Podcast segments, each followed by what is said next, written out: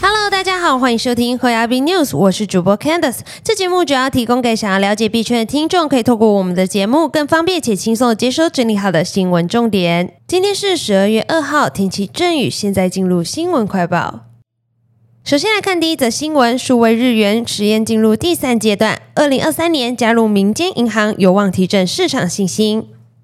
虽然曾居世界第二大的加密货币交易平台 FTX 在二零二二十一月破产，引发大众对加密货币市场的怀疑。但日本多家媒体报道，日本央行应用加密货币技术的数位日元实验将在二零二三年四月进入银行交易实验阶段，并在二零二六年决定是否正式发行，或许可提振市场对加密货币的关注与信心。数位日元实验的第一阶段始于二零二一年四月，在日本央行与相关机构内部进行。内容是发行与汇款等基本功能。二零二二年四月开始的第二阶段，则验证贷款与预约支付等进阶功能，但都还在内部实验。第三阶段则邀请日本民间的三大银行以及愿意加入的地方银行，进行实际的银行、企业、消费者应用实验。接下来看下一则新闻，纳指将在二零二三年上半年推出加密货币托管业务。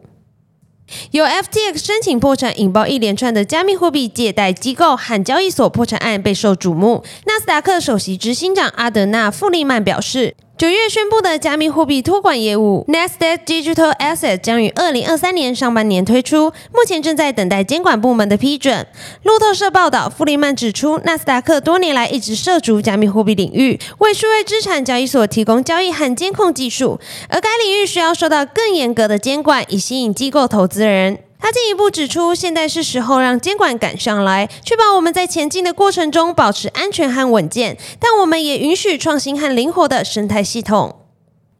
接下来看下一则新闻，CFTC 主席态度大转，表示比特币是唯一应该被视为商品的加密货币。美国商品期货交易委员会 （CFTC） 主席罗斯丁·贝纳姆在十一月三十号出席普林斯顿大学的一场加密货币活动时，针对 FTS 暴雷表示，由于缺乏直接监管的权限，CFTC 采取执法行动的能力有限，呼吁美国立法者和政策制定者尽速采取行动。他提到加密货币在投资性零售市场的盛行，直言这与我们处理过的任何商品都不同。另外，在监管方面的一个核心争论是，加密货币应该被归于商品或是证券。若被归为证券，就应该由美国证券交易委员会 SEC 监管。而罗斯汀·贝拉姆认为，唯一应该被视为商品的加密货币是比特币。他曾在2022年10月表示，以太币也可能是一种商品。不过，如今他似乎收回了此立场。接下来看下一则新闻：Coinbase 怒向苹果阻止 NFT 发送功能，为了三十 percent 抽佣，要求在 iOS 内支付 gas 费。美国最大的加密货币交易所 Coinbase 二日清晨发文表示，iPhone 用户现已无法通过 Coinbase Wallet 来发送 NFT，因为 Apple 公司阻止了最新版本的 App 发布。Coinbase Wallet 进一步解释，Apple 要求发送 NFT 所需的 gas 费用，需要通过他们的内建支付功能，这样他们才可以收取三十 percent 的抽成。但这很明显不符合加密生态运作。Coinbase Wallet 进一步批评 Apple 的新政策是牺牲消费者对 NFT 的投资和整个加密生态系统的创新为代价，来保护他们的利润，并公开呼吁 Apple 出面对该政策进行讨论与处理。